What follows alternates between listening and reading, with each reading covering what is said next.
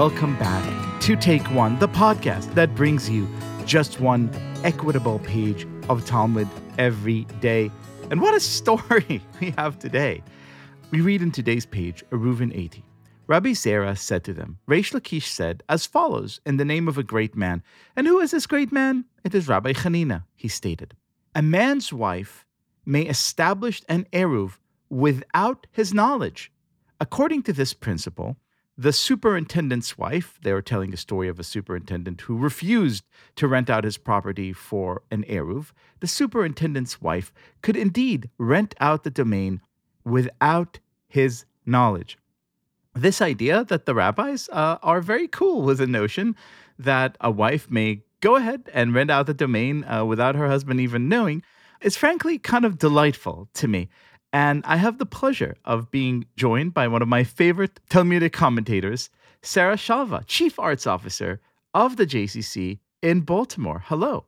Hello. It's lovely to be here, Liel. Thanks for asking me.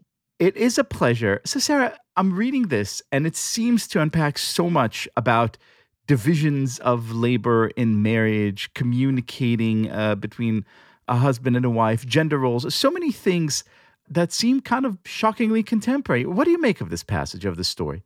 I love it. I love it. And I think it recognizes sort of the notion that, well, first of all, I think the rabbis were being very forward thinking and acknowledging that keeping a home is complicated and it takes work, and that sometimes there are different perspectives under one roof, and it's okay to acknowledge and raise up the perspective of, of the wife or of a woman.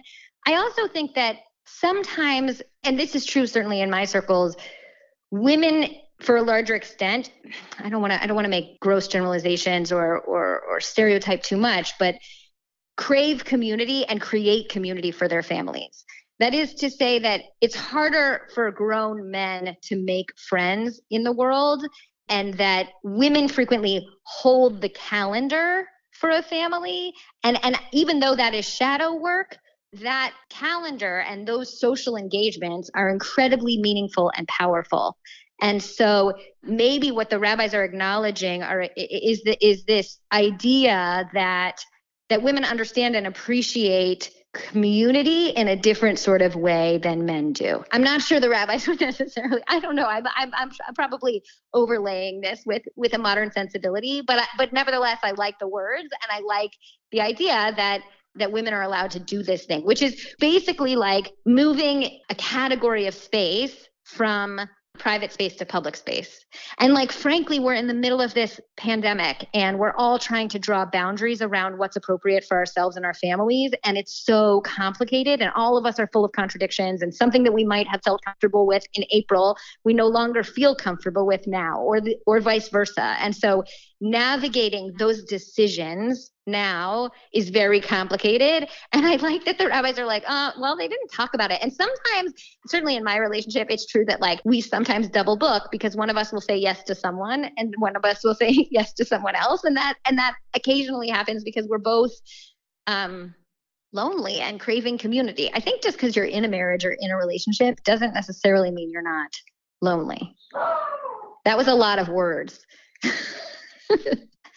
I, th- those were a lot of words, but those but those were all the right words, and I can't tell you how strongly uh, I yeah, agree. It seems like your dog too. is, is very too. excited also ab- about the possibilities of community. But you know, the, the whole purpose of Eruv, as as we've been saying here uh, these last couple of, of months discussing uh, discussing Eruvin, uh, is literally to create community, and I think it is sort of incontrovertible.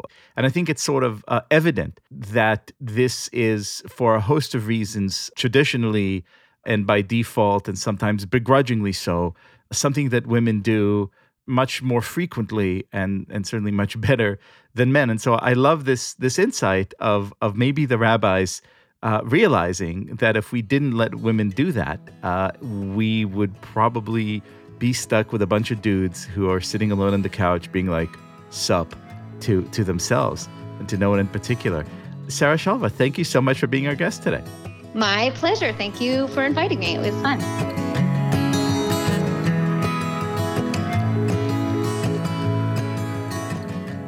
This has been Take One, a production of Tablet Magazine. If you enjoy this show, please go and rate and review us on iTunes or whatever platform you use to listen to podcasts. Each week, we'll be releasing new episodes, Monday through Friday, covering the entire weekly portion of Dafiomi. I'm your host, Leah Liebowitz. Our producer is Josh Cross, and our editor is Paul Ruest. For more information, go to tabletmag.com slash take one or email us at takeone at tabletmag.com. I hope we've made your day a little bit more Talmudic, and we'll see you again soon.